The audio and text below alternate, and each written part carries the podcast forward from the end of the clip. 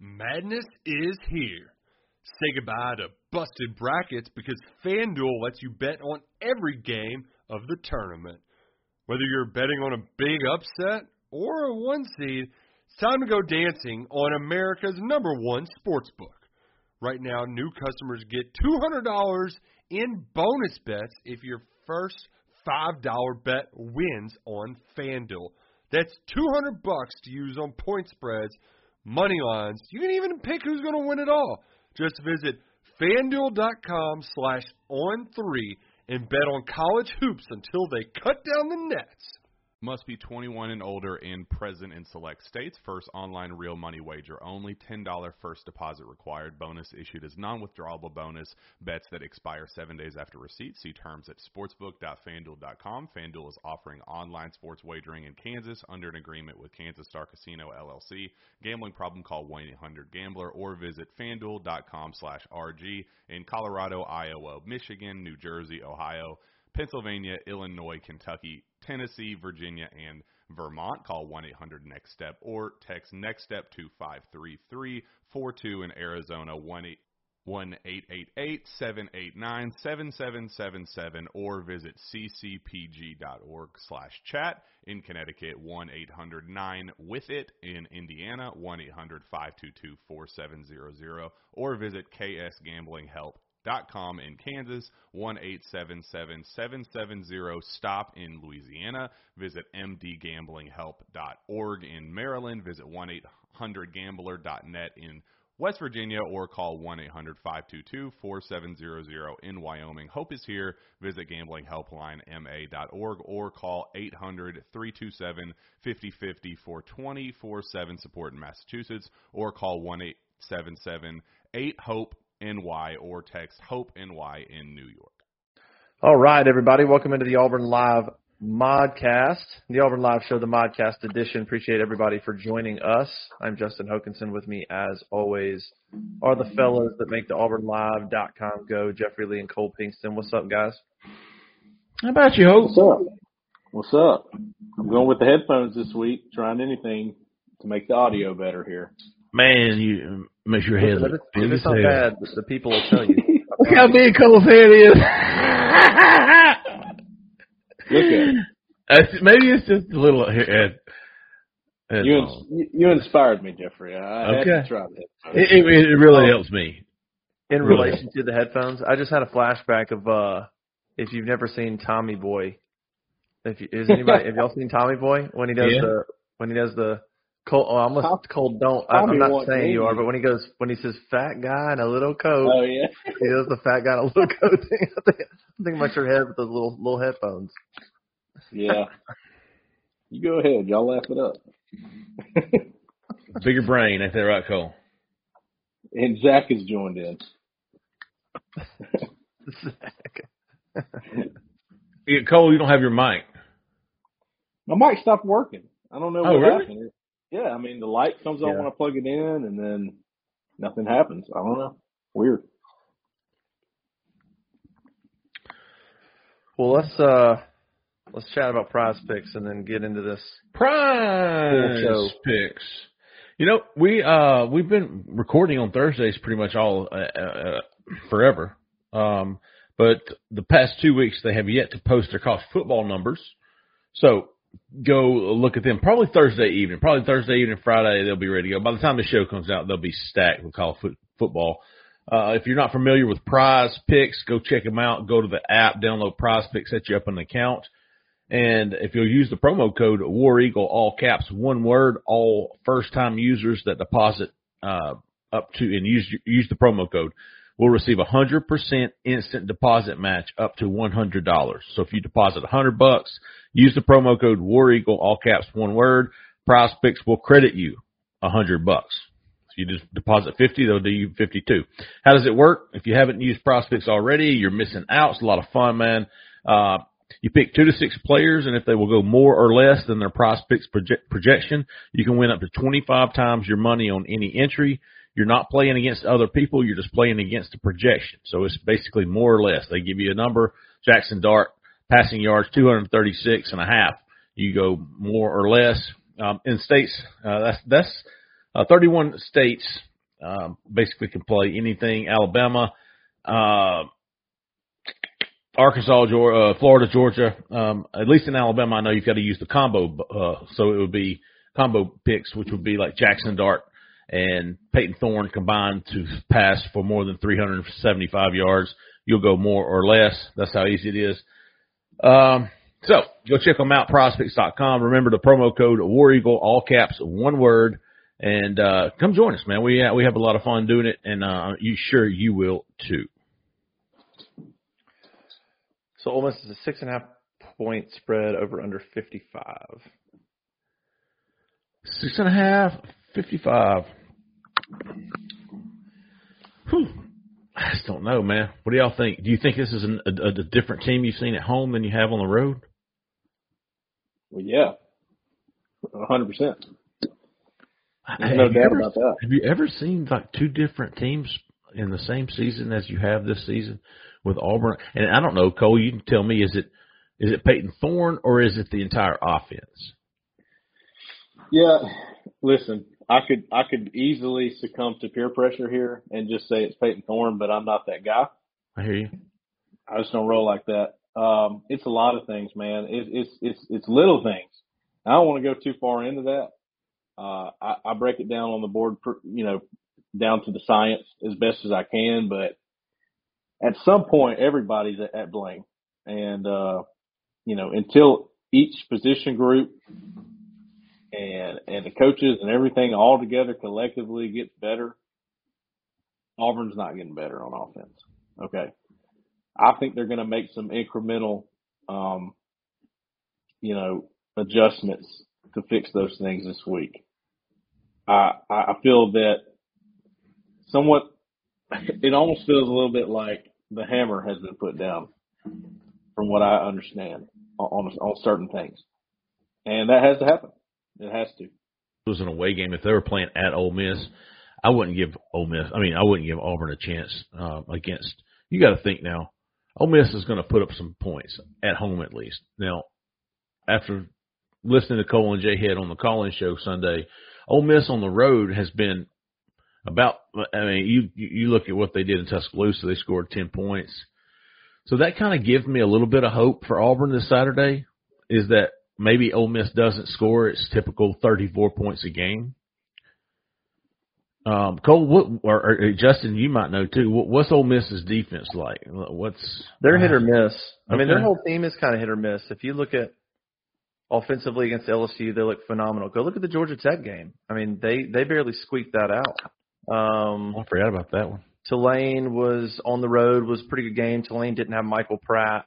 Um, pretty competitive. Ole Miss pulled away. Um, then you look at the Arkansas game at home. Um, Ole Miss defense played pretty well, held them to 20, um, which is better than LSU did, better than I guess about as good as Alabama did. So like their defense is, is hit or miss. When they play well, they're good. When and there's moments where they don't. Offense has kind of been similar. They they weren't lighting the world on fire against Arkansas or Georgia Tech, but then they did against LSU and uh they, I mean they put 73 points on the board against somebody earlier in the year. So um so yeah, they're they're inconsistent. I mean, they're really good. I, I don't think that their offense is the same uh challenge as LSU's. Even though Ole Miss beat LSU, I, I, I think LSU's offense is far more dangerous because of Jayden Daniels. I think Ole Jayden Daniels defense- presents a whole bunch of different problems. Ole Miss's defense is the epitome of boom or bust. Oh, Yeah. because they're fifth in the nation, which just so happens to be fourth in the SEC in sacks per game. 3.6 sacks a game. That's a lot. Um, And Auburn's uh, They like are- dead last in giving up sacks Yeah. or 13th or something. I mean, they're 12 they're in the bottom. SEC. Yeah. yeah. 11th in the SEC for Ole Miss and giving up passing yards. That's 110th in the nation. Uh, 102nd in the country on third down. Um, they're not good on third down. So Giving up thirds or, or other than converting giving to the quarterback, giving up third on defense. So Well, I mean, Uh, Auburn other- can't do that, the and Auburn can't throw, so it doesn't really matter. If you come in as the defense and you're like, well, we're, we struggle against the run and we struggle giving up third downs, and you're playing Auburn, well, then you're fine because Auburn doesn't Yeah. do either either of those well. Let me ask you this: If the team that we saw play Georgia, if that team shows up, if I told you right now, hey man, I, I'm gonna tell you right now, the team that that, that, that took Georgia to the wire, that team's going to play Saturday. That's the same type of performance Auburn's going to have. Would you have Auburn winning straight up against Ole Miss? Yes. Me too. Yeah, I'd have a straight up win, and the reason is because that was really the only game this season that they they executed what was called really well. Almost, And, uh, almost everything. Almost, yeah, and controlled the clock. And, and it, it, it was at the end of the game when Thorne throws an interception. That whole drive is, is terrible. It's discombobulated because they start doing the things that we know they're not they're not good at, and and they didn't have a choice. They had to try to win the game. Sure. This is what I've been trying to explain to people too. You cannot just scrap everything. Okay. People are going, well, why didn't Montgomery just call things that, you know, make sense for the personnel? Because if you call things down to the personnel, you will lose games. 100%. I can guarantee a loss. I'll go ahead and put an L in the column. You have to have stuff that helps you win the game too right? I mean, you can't take it all out. You can't just run the ball every play. You're not going to win unless you're the greatest, you know, running offense that college football's ever seen. Yeah. And Nebraska of uh was that ninety one? Yeah. Tommie Frazier and Lawrence Yeah, Phillips. 90, yeah, 95. They beat they beat the breaks off uh, Florida, and I think I think it was 95. Um, Fiesta Bowl maybe? Yeah, just crushed Florida. Um, they beat uh, they beat up on Peyton Manning in Tennessee, I think in '97 or something too. So, um, yeah, I don't know, but but Cole, I mean, we heard from Hugh Freeze after that bye week that that's what they did. They went in thinned out things and assessed what the personnel can and can't do, and if they can't do it, take it out. If they can do it, coach better. Um, it'll be interesting to see what they do. I mean, the thing you you go back to the way they played against Georgia. The thing about that game, still though, it took it took not only did it take getting two turnovers, it took getting two turnovers at midfield or better. I mean, Jalen picked that ball off at midfield. The fumble, I even think, was in Georgia territory, um, and, and and they turned both those into touchdowns. So it, you know, that that's what it's going to take for this offense. They're going to need. They don't just need turnovers. They need turnovers in phenomenal field position if you're going to try to score with a Georgia and LSU uh, or an Ole Miss. I, I don't. Even if the defense plays well, Ole Miss you got to figure is going to score. I mean, even with a couple turnovers, Georgia put up 27 in 400 something yards. I mean, Ole Miss is going to score. It's going to take 34 to win this game. Yeah. And it's like, okay, so if it's going to take 34, under what circumstances does Auburn get to 34? They they only got to 20 with two turnovers against Georgia. Now Georgia's defense is better than Ole Miss's, but under what circumstances does, does it take for Auburn to get to 34 when they haven't even sniffed 34 in three conference games, and then throw Cal in there four Power Five games? Haven't even sniffed it. Man. I didn't think about that. What's their offensive output in those four games? Like what was what were the scores? They scored twenty against Cal, 20 against Georgia, 10 against A&M, but really three because one was a defensive touchdown, and then 18 against uh, LSU. Oh my god. So So they broke 20 is the most you got I mean you did that with two turnovers. at, at home. Yeah, 20 is the best. Of course you should have had got. some points before half there too. Man. I think their best bet, uh, well, not maybe maybe not the best bet. It's not like there's one thing, but one thing that happened a couple years ago that helped when Lane Kiffin then came in with a better team was Lane Kiffin was really risky and went for some fourth downs and didn't get it, and that really helped Auburn. Maybe he does that again. You know, use that against him where he's going to be he's going to go for some fourth downs. If you can stop him on some of those, that'd be big. I mean, they went for fourth downs where they probably could have kicked a couple field goals. I mean, that really helped hold them down two years ago. But last year, man, in Oxford, I mean, Ole Miss put up 48 and ran for 400 yards. Um, Quinshon Judkins and all those guys. So hopefully Auburn's putting on the tape and saying, you know, a little motivation on getting 48 hung on you and 400 rushing yards from from a year ago. So, Justin, probably from that game you referenced, well, it was probably one of those games where Lane Kiffin said, you know, maybe going for it on fourth down is not the best thing ever all the time.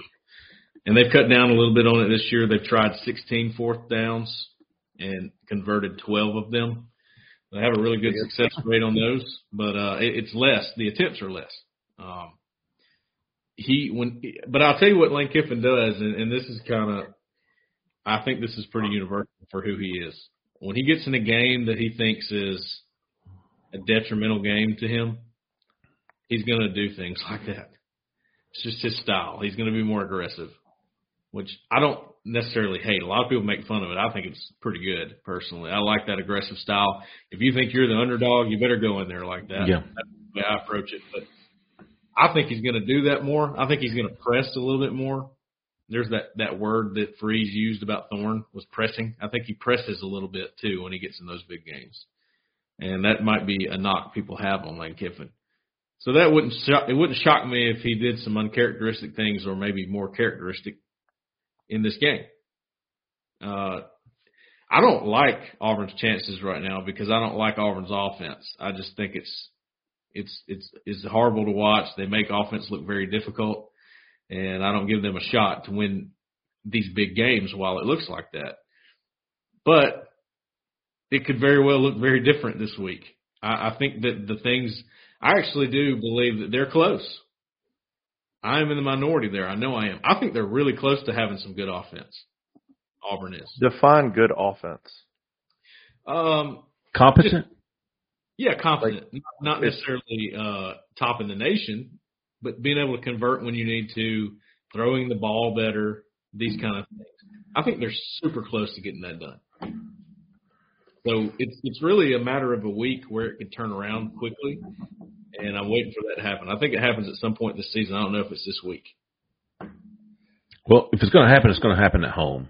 That would be my hot take, which about as cold as you can get. I, I was asking Zach. Zach said Auburn's uh, Zach in the back is Auburn's only averaging 15 and a half points per game against Power Five teams. 15 and a half points per game. That, like you said, Justin, some of that's defense. 257 and a half yards per game, which is probably more than I would have thought. Although Auburn is what number four in rushing in the SEC, uh, or four or five. I think Ole Miss is right behind them or in front of them. Uh, curious to see what Auburn's because remember what Auburn finally broke 100 yards against a Power Five team. What for the first time last week at LSU. I think they had 120 something. Yeah, averaging 98 passing yards per game against Power Five teams. 98. Yep. I, I think they've uh trying to add it up. I think they've got seven total touchdowns in four Power Five games this year. I think it's seven total touchdowns. That's just total touchdowns. One is directly the defense. Two of those were set up to go half the field or less by the defense. So three of the seven you could contribute to the defense either doing it for you or setting you up. So you're talking about four four touchdowns in four games where you're like the offense went out and produced a t- one touchdown per Power Five game. That you're like no no turnover, didn't set you up in midfield. The offense got the ball, put some kind of drive together, scored a touchdown. One time per game. That isn't going to get it done. I don't know, Cole. I want to think that they're close, but there's just so many issues. There's, you know, it's it's, it's that's kind of the, and I'm with you. I, I wish we would get, we've gotten to the point where over the years we would stop just being casual fans. And I'm not trying to be a jerk, but it's so easy to look at the quarterback. It's so easy. It's the first. It's obvious. We all know it. We know a bad pass when we see it, right? We can be like, that pass was high. Everybody knows that pass was high, um, or it was low, or whatever. It's easy to see.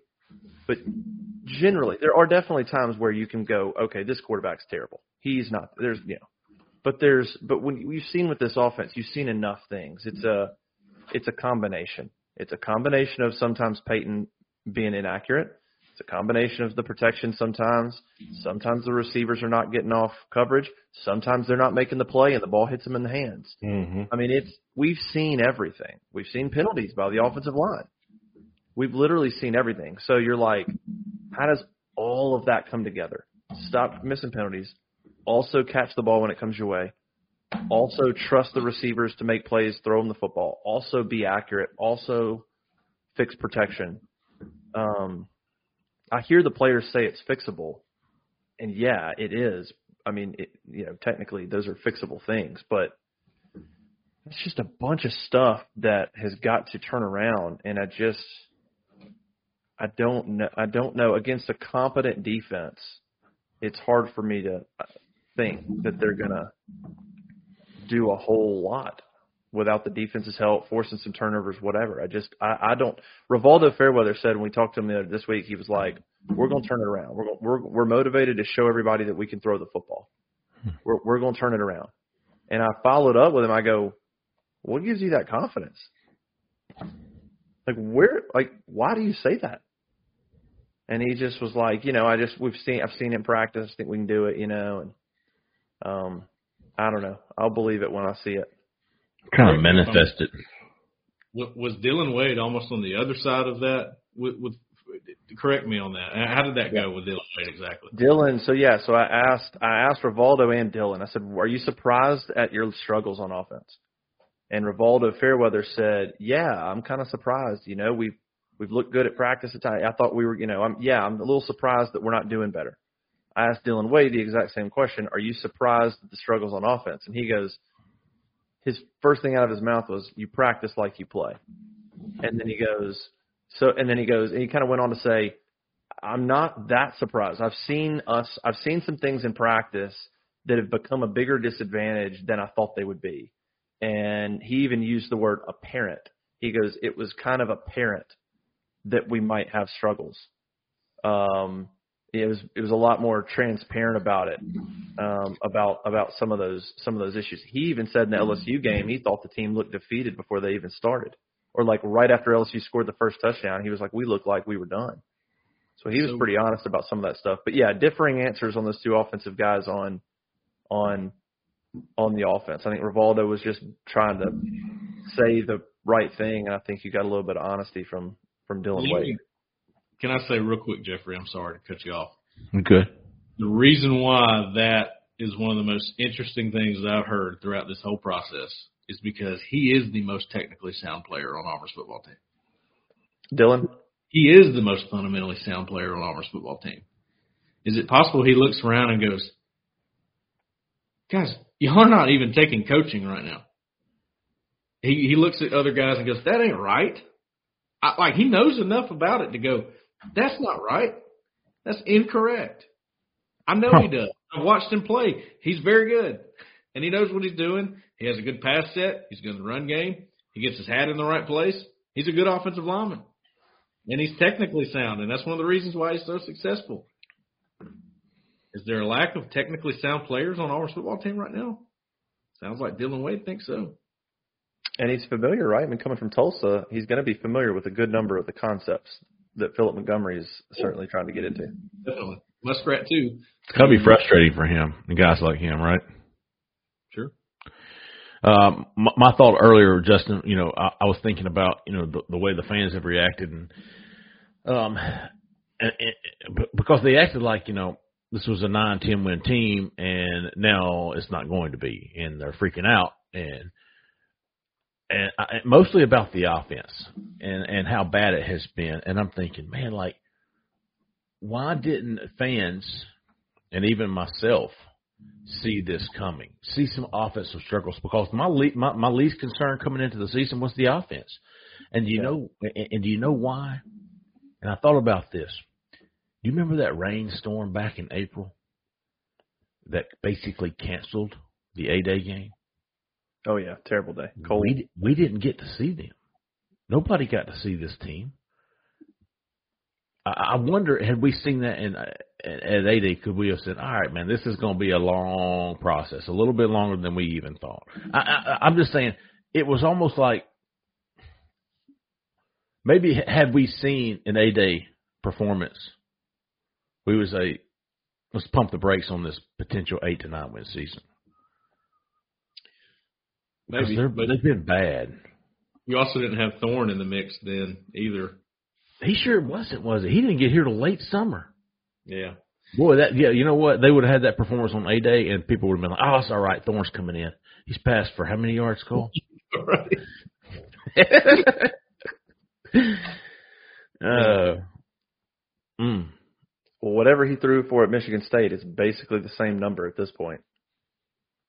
Not much has changed. Yeah, right. Yeah, right. It's, it's still six thousand yards. Yeah. Plus a few. I wonder how good Keon Coleman made him look.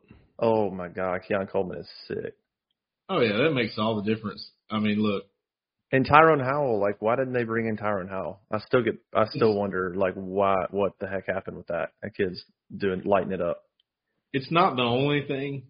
It, it, I mean, Zach Aiden said Jayden Reed, guy that went second in the NFL draft last year.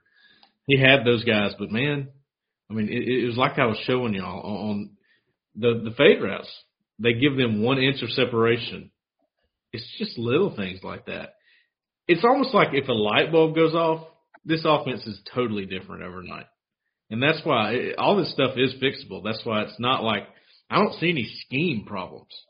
A lot of people uh, want to point to that and go, "Oh, well, it's Montgomery." I, he's he's scheming plays open, guys. Seen plenty. I've seen I would agree to- with that. I would agree with that. Yeah. I've seen enough to make me go, "Hey, this offense ain't bad. You're not executing it." Yeah, there's opportunities. Missed Okay. throws and drop drop balls. Yeah, and, and the the game plan against Georgia, fantastic, fantastic. And I think one of the reasons is because if you're going to go with two quarterbacks, you can't make it obvious what you're going to do when Peyton Thorne's in the game, not Robbie Ashford. Because when Peyton Thorne's in the game, oh, they're about to drop back and throw it. Nope, we ran the uh, same stuff we're running the power read, inside zone, veer looking stuff. Hey, quarterback pulled it. We had no idea number one could do that. That's exactly why Lane Kiffin this week has been saying the things he's saying. He's not trolling. You get, I mean, you can't put it past him. He trolls a lot, but he's talking about Peyton Thorne being a running threat. He's worried about that because he knows the defense will get lulled to sleep every time he comes back in the game. Oh, he's not going to pull it. It's the opposite. So you think when Robbie Ashford comes in, they, it's you know uh, it's going to run every time, but every time Thorne's in, you can really mess with them if you do it right. And that's what they did against Georgia. They got to do it again. They got to find a way to do that again. Yeah. I don't know. I think they'll play well. They need a, they need a good first quarter. My my because to me it's like the, the LSU game was such a debacle, and you hear Hugh Freeze talk about the defense not not you know lacking juice and stuff, and that was such a debacle that the the first the first quarter is so big to try to get some momentum back. I think they'll play well. I think they'll be competitive because it's at home, but they need a man. They need a good start to really get them to to really get them going. And you know we'll see how that plays out. The LSU start was atrocious. That didn't even that that's kind. Did Auburn score on its opening drive against Georgia? Was that when Peyton took it sixty something yards? I feel like it was the second drive Okay. Because they got pinned down because Georgia punted. Well, it might have been the first drive. It was Hey, it's Kaley Cuoco for Priceline. Ready to go to your happy place for a happy price? Well, why didn't you say so? Just download the Priceline app right now and save up to 60% on hotels. So, whether it's Cousin Kevin's Kazoo concert in Kansas City, go Kevin, or Becky's Bachelorette Bash in Bermuda, you never have to miss a trip ever again. So, download the Priceline app today. Your savings are waiting. Go to your happy place for a happy price. Your happy price, Priceline.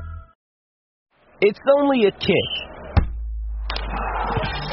a jump, a block. It's only a serve. It's only a tackle, a run. It's only for the fans. After all, it's only pressure. You got this. Adidas. If Georgia got the ball. They're back deep when Peyton took off, because it yeah, was like sixty it- it yards, was and the first drive. he was like Georgia- on the twenty-five or something. The, that was the second drive. Was it? Yeah, yeah, yeah. It was the second drive. Yeah. Yeah, do y'all understand what I'm saying by that though? Because it was very obvious in the LSU game with Peyton Thorne, and, and I I did the play script, so I know how how obvious it was. He had like 15 dropbacks, no design quarterback runs, no zone reads, no power reads. Ashford comes in the game, he gets all that stuff. So it was a very separate game plan for each quarterback. by the So they, numbers. they were they were making it obvious. Yeah, they, they didn't have a separate game plan for the quarterbacks in Georgia. They just ran the offense they prepared for. Whoever Right the was in the game. Yeah, and they were successful running the ball. Um, Right. They were successful running running the ball. One of the things they were doing a little bit on Tuesday during the viewing window that we saw was they were working on rolling the quarterbacks out and throwing on the run. Um, and I and I it just it sort of struck me as something that I haven't seen them do much this year. And you've got two athletic guys. That does that limit your options? Yeah, because then you're you know it limits half the field. But you've had issues with protection. Um, you've got some guys that can move. I just wondered if maybe that's going to be a little bit part of the game plan is try to get them out of the pocket a few times and, and give them two reads and, and make simplify it a little bit. If it's not there, run, um, you know, something like that. But that was something that they were doing a little bit that I hadn't, I hadn't necessarily seen them specifically working on getting out of the pocket, throwing on the run, that type of stuff. But we talk about the offense struggling, which it has. The defense to me is an issue now as well. I mean, three three straight games they've given up more yards, more yards, more yards, more points, more points, more points. Um, now you're playing. Look, you're playing Georgia and LSU. LSU's going to get off the bus and score 35 basically. Um, but the defense has got some issues too now getting off the field. I think I noted that after the first three games, just shows you competition. After like those first three or three weeks, maybe if you include A and M, they were like top five in in third down defense. Now they're like 47th in the country. Just shows you how bad the last two games have been getting off the field um, on defense. And now you got a little bit of uh, additional drama that the players have got to navigate through with Wesley McGriff um, taking a step back, not on the field coaching corners anymore. He's on an on he's on a he's at a off the field role now. Um, and and and just the drama around that. Players tend to handle stuff pretty well, so I think they'll be fine. Um, I think that's more long term drama that Hugh Freeze is going to have to deal with versus the players. They're pretty resilient.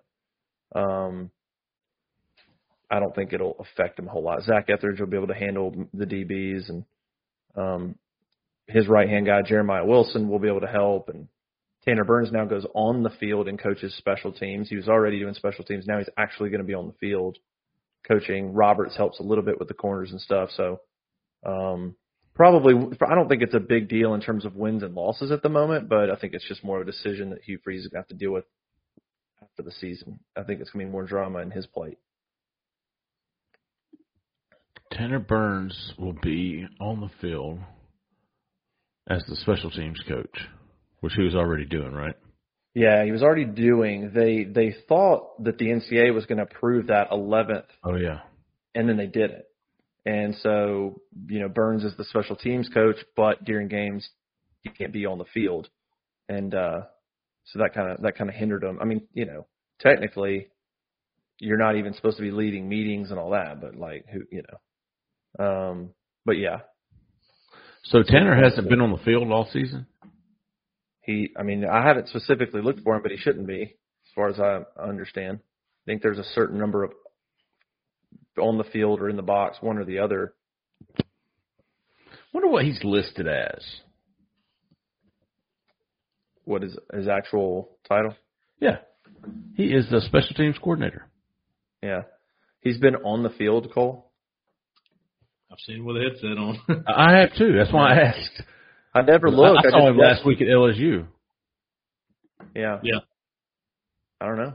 I mean, was- maybe they're like, let's just do it, and, I mean, unless somebody specifically finds, you know, picks him out, right? Like unless Uh, somebody points him out or something. I mean, Well, does the coordinators being in the box do they count as on the field? yeah, Okay. right. I I don't know. I, I, I don't know. think Uh, this is probably uh, arbitrary crap. I mean, you know, I think on the field to me, especially with what Cole and I do primarily, is can they go off campus and recruit? Yeah. Those are the guys that we care about. it could mean, it could, yeah, it actually could be more. On the field means you can go off campus and recruit. It means you can lead meetings and do stuff like that. That technically, the uh, uh, yeah. So he can literally be on the field, but there's there's other things he he by rule isn't supposed to be doing. Right. Um, yeah. but now he can do all of those things, which he's already kind of, other than going off campus, he's doing a lot of that stuff behind the scenes. So um, I think the, the big issue is McGriff and and long term, the big issue is McGriff and Ron Roberts, and you know what happens. What, there's clearly some value in Wes McGriff. You guys know probably better than I do in the recruiting scene. Hugh Freeze sees a lot of value in him, so there's going to be a question at the end of the year about who's more valuable, Wesley McGriff or Ron Roberts. That question's probably going to be um, one that Hugh Freeze is going to have to answer. Sensitive mic. Yes, Zach, I was. I apologize. I was actually hitting my boom arm. Um, Next producing. let's see. Well, uh, does anybody have Auburn upsetting upsetting Ole Miss? No, I don't. I would. Uh, the reason I say that is because I would be shocked if Auburn wins this game. You would or would not? I would be shocked. You would be. But it wouldn't be like the shock of the century, but it would shock me, if that makes sense. So I would pick a I would pick Ole Miss to win if I were betting on it. Now we always do the lines. I was so wrong on the line last week with LSU. Hit it with Georgia. The line is what six and a half Ole Miss. Yeah. Um. mm, That, that's a tough one, man. I, think it's going to be a touchdown game. I think it'll be a one score game. I don't. I, don't know if it'll be a deal where you know Ole Miss scores the last you know late touchdown to make it a 13, 14 point game, or if they're up 14 points and Auburn scores kind of a last touch, last minute touchdown to kind of cut into the lead. But let's see here, six and a half and 55. That's got it around 31 to 24, which is probably where I would put it. I gave the points last week. I'd probably take the points this week. For some reason, Auburn at home, I'm not going to bet against them and when it comes to the uh, the points. so I would I, I would take the six and a half. I'll take the six and a half. I'm going to say it's uh,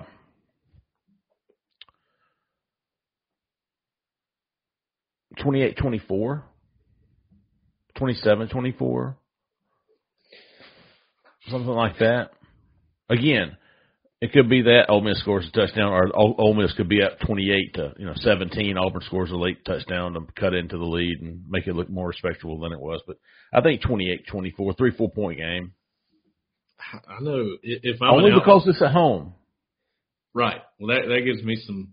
That's why I'm even iffy on the line. If it were away, I'd go, all right, Ole Miss gets those points. Absolutely. But uh, if I'm an outsider looking at this game, trying to bet on it, man, it is so unpredictable because Ole Miss is unpredictable, like super unpredictable. They have stats where they're top ten in the country, and then they have them where they're bottom ten in the country. I mean, there's no, you know, there's no way to predict that team.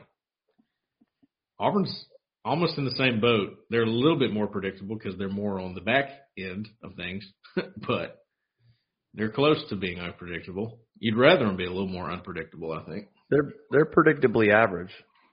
Right, That's what they are.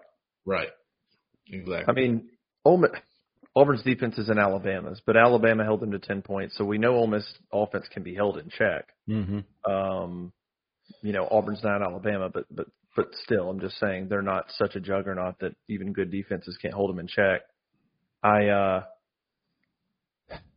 I don't know which way to go in this game because I do think Auburn will play well at home. I'm I'm worried about a little bit about kind of where they're at mindset wise after the LSU game. Um, I, I did hear they practiced really well on Tuesday. Somebody even told me that was one of their best practices of the year. Um, you got Keionta Scott coming back. Now, while he won't be 100%, he'll play some snaps. He'll provide a little little energy, um, and I, I think he's good enough to go. Like he'll play. He, he just won't be a guy that can play 100% of the snaps. Can go. You know, he'll he's got to work himself back in for a game, but he'll be in pretty decent shape. I think. Um, we'll see if he returns punts. I think he wants to get back there. We'll see if they let him return punts. Um, and so I, I don't know. I mean, part of me wants to petition. Here's the other thing I'm thinking about. I thought that Auburn going two weeks leading into LSU, I thought that was going to be a huge advantage. Two weeks, rest up, prepare. and it looked like it, it was the exact opposite. It looked like Oh. whatever they did, the momentum they gained against Georgia, it looked like they had lost it. And that now makes me look at Ole Miss. At first, I'm sitting here thinking two weeks to prepare, rest up. Boy, Ole Miss is going to come in here. Good luck. But it could go the other way. I mean, maybe Ole Miss is playing good football. I mean, beat LSU, beat Arkansas, then bye week. So do they lose a little bit of momentum? Do they come in? Do they have a rusty first quarter? Um, that I think that's very possible. You know, um, can Auburn jump out on them ten to nothing and see what happens? So, and, and Lane is is is risky enough that he could give Auburn some opportunities going forward on fourth down or Mhm. forcing the issue a little bit at times. Um, I don't know, man. It's gonna be it's gonna be close. I think back to last year, Auburn just getting shredded on the ground. I think Auburn's better, a little bit better positioned this year against the run, but Judkins is getting a little more healthy.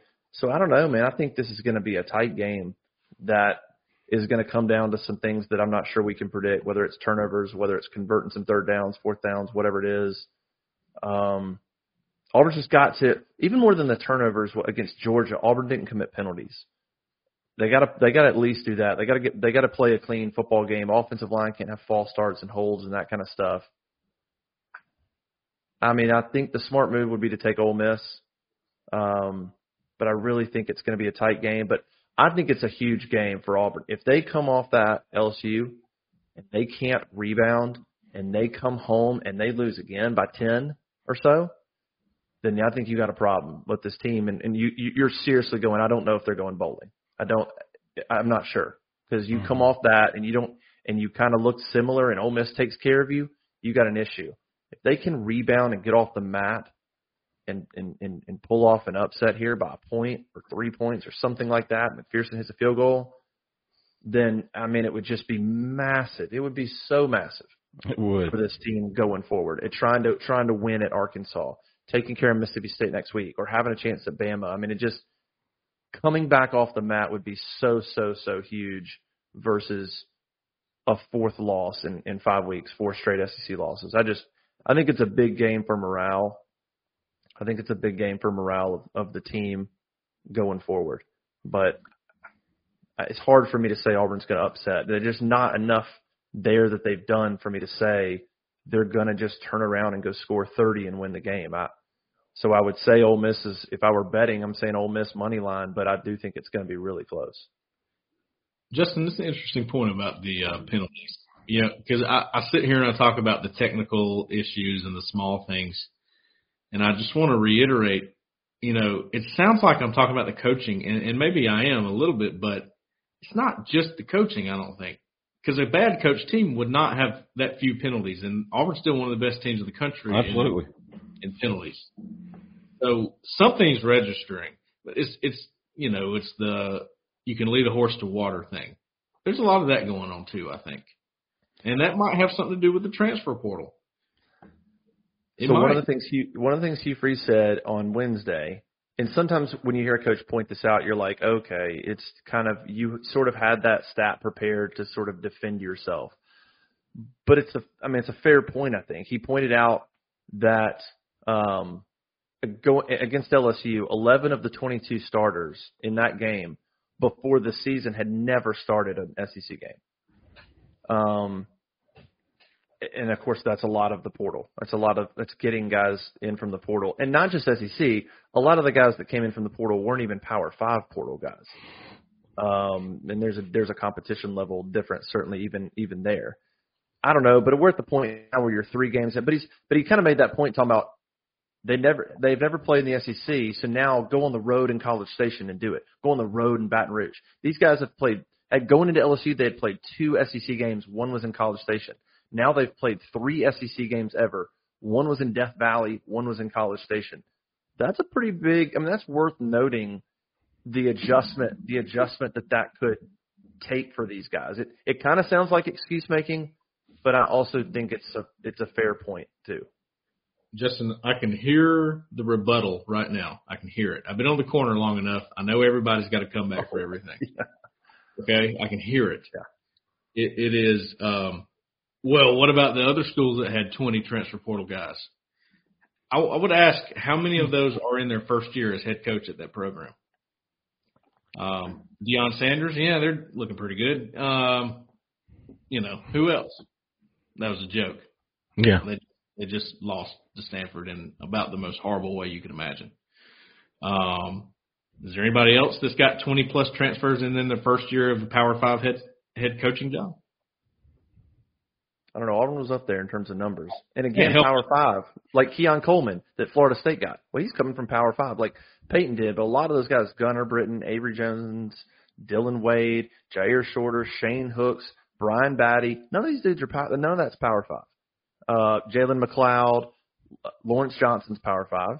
Um, Nasili Kite was Power Five. Larry Be, Nixon, yes, no. it'd be easier to name the Power Five guys. Justin Yeah, Rogers. Yeah, yeah, yeah. I mean, it's, Mario it's very Nolan, good. not leave anymore. That's Yeah. that was a Five guy. So I guess it's worth it's worth something watching, but it's got to start now. Like you've played you've played maybe the three of the better teams in the league. You're about to play, you know, Ole Miss. What does Zach say? Yeah, that, he, he was he was going along with my question, but then he stopped himself and said, "But that is a G five school. Texas State has the only other school that ranked that high number of transfers. Wow. Um, is Texas State a first year head coach guy too? Zach, I don't know. I'm not sure. Um, okay, yeah, he is. GJ Kinney, first year there. So that, that's kind of my point. Are you in your first year and do you have 20 plus transfers? If you can find that somewhere else besides Colorado in college football, I'd like to see if somebody's doing it better. I think that's a fair case study to do here. Um, Yeah. I wanted to ask you a question too. I wanted to ask both of y'all a question. Which of the four major injuries for Auburn has been the most detrimental, in your opinion? Austin Keys, Javarius Johnson, Messiah Nasilikite, or Javarius Johnson? Or Keionta Scott? I said Scott, didn't I? You said said Johnson Bar twice. twice. I? Oh, Keionta Scott. I have one. I don't know if y'all agree with it. Man, Yeah. I, I want to say Kite. Yeah. Uh, um, because I, How much how much worse did Auburn's defensive line look without him? because he was the best defensive lineman on the team, according to you, and I taking my opinion, making it from yours. So to me, if you lose your best defensive lineman, that's pretty bad. Yeah. And you've replaced him with a you've moved one uh, true freshman, essentially. Yeah, and Zykeivous Walker looked looked terrible. Oh my Um, god, dude! I made it a point to watch him. He's a little slow to play five. Um, you know, He looked when when he was a true freshman, he had flashes. I'm like, whoa, Yeah, I know. I'm like another big athletic dude. Like, where'd this guy come from? Yes. Like, he had flashes of like another Marlon Davidson or something like that. I remember I talking to Jay Tate back then and going, "Man, that dude's going to be a monster." Zeke, Zeke Walker. Yeah, he he was he, he was a monster. Yeah, Cole. I don't know. I uh I think Ki- Nasili Kite could. You know, he's he's only now missed one game, so we we'll see. We'll we'll have more data as they go, and we can point to like as It's they a good go. question because I mean, but I think the Keionta one, yeah, Keionta coming back, but Keionta's a a big one too, just because I think Keionta's a, is is maybe the best football player on the on the whole team, and I also think if Keionta Scott's healthy, I think they beat Georgia. Don't, I don't think get me, Keionta Scott matches up against Brock Bowers and could have done some good things there. Brock's awesome, but Keionta Scott's got some length. I think he would have really helped, and I, I think that I think they beat Georgia if Keionta Scott's healthy. I agree with that. And don't get me wrong, all four of them. There's a very good case to be made that I was going to say I could make a case for any of them. Morris Johnson. How much would he help? I mean, he could help. He's a good route runner. He actually does run the routes the way I think He can get open. And he's played a bunch of football. Jay Fair hasn't. Javar Javar's played a bunch of football. He might play this week. He we saw him out there Tuesday, but when you're coming off a hamstring, you know, but he, he's running around. I mean, so now it could be chilly. I, you know, I don't know if that'll affect how loose he is, but he he'll probably get out there a little bit. And, uh, and Saturday. also, in an attempt to get uh, Asante and Nixon off the field for a breather, you could have keys. I think Yeah. that would be a little bit better than Riley and, I mean, you know, Riley and Steiner. They're they're iffy sometimes, so that's why they're not starting right now. That, that would be the case there. There's a lot of cases to be made. Those four injuries are tough, man. Tough. Mm. When you're so thin, any any starter is tough. Look who they're replacing him with. All four of them. That was my theory that I was trying to formulate on the Collins show, Jeffrey. I don't think I formulated it well. Is it possible we were looking at it wrong? Hugh Freeze worried and, and, and tied about the offense. No, no, no. He's worried about the defense. Yeah. I don't think Yeah, no, worried- when you made that post on the corner following that, or maybe it was even on Monday, I was like, oh, okay. I see what you're saying now. Made That's what it perfect sense. Yeah. Made That's what he perfect said sense. Monday press conference. He he reiterated it, and I was like, "Yep, that that is yeah, what he I said. Well, after the game, I mean, I was there in Baton Rouge, and and uh, and in the interview room after, he was asked about pace, and he said, um, he was like, yeah, but he goes, you know, I, he goes, it's he he basically said it's an internal debate we've been having. Run fast, but then we've also got a defense to think about, and I don't know what the right answer is, but he kind of left it by saying we're probably not going to sit out there and go 100 miles an hour. We just can't do it. I don't have the depth. First of all, they're not even efficient enough on offense. Like that's its own issue. But they also Right. don't have the depth on defense to to do it, which is a big discussion I was having when uh, some of the guys in the media after after the Freeze press conference was like, I feel like they're playing in the middle ground. Either run, either run your offense, pace and all, just run it. It's your first year. Say this is what we're doing. Get everybody acclimated. If it means this is what you do, um, then then then do it. Or go the other way, put Robbie in and run the ball. I feel like they're kind of playing in the middle ground of they're running the schemes, but they're not running the pace. And when you're not running the pace, and that's a big part of what you do, you got one hand tied behind your back, and so it's it's just a. We saw that with Gus sometimes when he would. You build your offense around pace, and then you decide not to run pace. That messes with stuff, and and it's just not ever going to look because part of maybe some of your schemes are more simplistic because you're going to run pace and you need to be able to do it. Well, then you take away pace, and it's I don't know. I struggle with that. I almost think they just say, say screw it, run pace. Like I almost asked Nehemiah Pritchett, hey, Hugh Freeze said he was nervous about running pace. Would you care if the offense went out there and just and just flew? If it meant you playing ten more snaps, would you care if they just went at their pace? He'd probably go, no, like go do your thing. no. I, I would guess that's what they'd say. Marcus Harris doesn't care playing 80 Right. snaps, but you know that's that's a coach's decision. Hey, I, I don't know if you're the same Marcus Harris at 80 snaps as you are at 60 snaps, right? Can't yeah, I afford to- just I can't just think playing in lose this middle ground. I don't like it. At, at some point, I mean, if it gets too far, you're going to have to go. All right, well, here we go. I'm going to have to let it go, and that might be where you're at right now. Mm-hmm. Yeah, I, it feels like he's trying to manufacture. He knows that. Yeah, it it feels like he's trying to manufacture six wins. How can I piece together to go to a bowl game? I, Robbie, little Robbie, little Peyton, we're going to pull back pace. We're going to. I just need to piece this thing and manufacture getting to a bowl. Versus, I'm going to do my thing. If it means we win, we go five and seven, so be it. But I'm I'm going to run my stuff and prepare it for next year. Right. I, Well- I posted it on the board uh, just a joke. It was just a joke uh, from the movie We Are Marshall. The clip from that movie where Matthew McConaughey goes, he holds up a book. and He goes, "Gentlemen, uh, the reason I'm here is because of the power I. It's what I've done all my life. It's the best thing in the world. It's going in the trash. And you tell me what the most simplistic offense is that we could possibly win a game with." Yeah, That's what the movie said. It was like that. That's pretty funny. that was a good one. All right, so we're all thinking Ole Miss slightly, but we we we all think it's going to be competitive. Yeah, and listen, I think Cole said it. Maybe it was, I wouldn't be I wouldn't be shocked if Auburn wins. They're at home. They play good football at home. I wouldn't be surprised. Really wouldn't. Really wouldn't. If I was going to pick an upset, I'd probably pick an upset on this game because they're at home. I'm saving that for Bama though. Could be a special night. Could be a special night. Auburn get an upset. Hugh Freeze beats Ole Miss. Mm-hmm. Auburn fans get to stick it to Lane a little bit. It it could be a very, very big night for a lot of reasons and emotional re- for fans and players. Could be a great night. It could be a really, it could be another really tough night. I don't know. Mhm. It's it's a big game. It's a big game for a lot of reasons.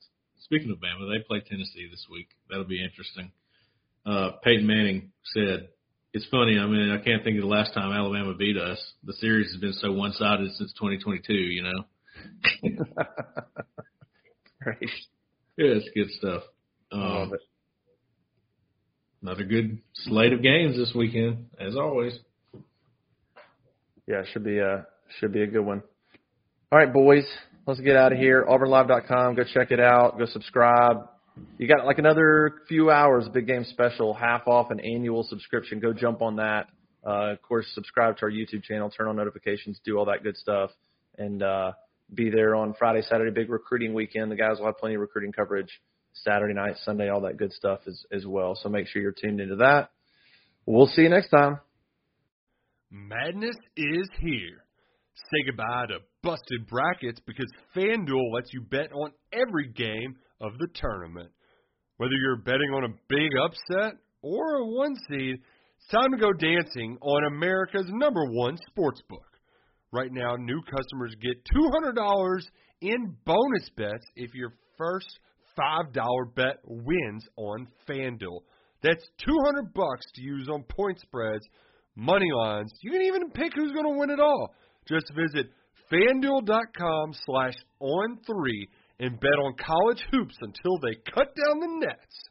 Must be 21 and older and present in select states. First online real money wager only. $10 first deposit required. Bonus issued as non-withdrawable bonus. Bets that expire seven days after receipt. See terms at sportsbook.fanduel.com. FanDuel is offering online sports wagering in Kansas under an agreement with Kansas Star Casino LLC. Gambling problem? Call 1-800-GAMBLER or visit fanduel.com slash RG in Colorado, Iowa, Michigan, New Jersey, Ohio, Pennsylvania, Illinois, Kentucky, Tennessee, Virginia, and Vermont. Call 1 800 NEXT STEP or text NEXT STEP to 53342 in Arizona 1 888 789 7777 or visit ccpg.org slash chat in Connecticut 1 800 9 with it in Indiana 1 800 522 4700 or visit ksgamblinghelp.com com in Kansas, 1 877 STOP in Louisiana. Visit mdgamblinghelp.org in Maryland. Visit 1 800 gambler.net in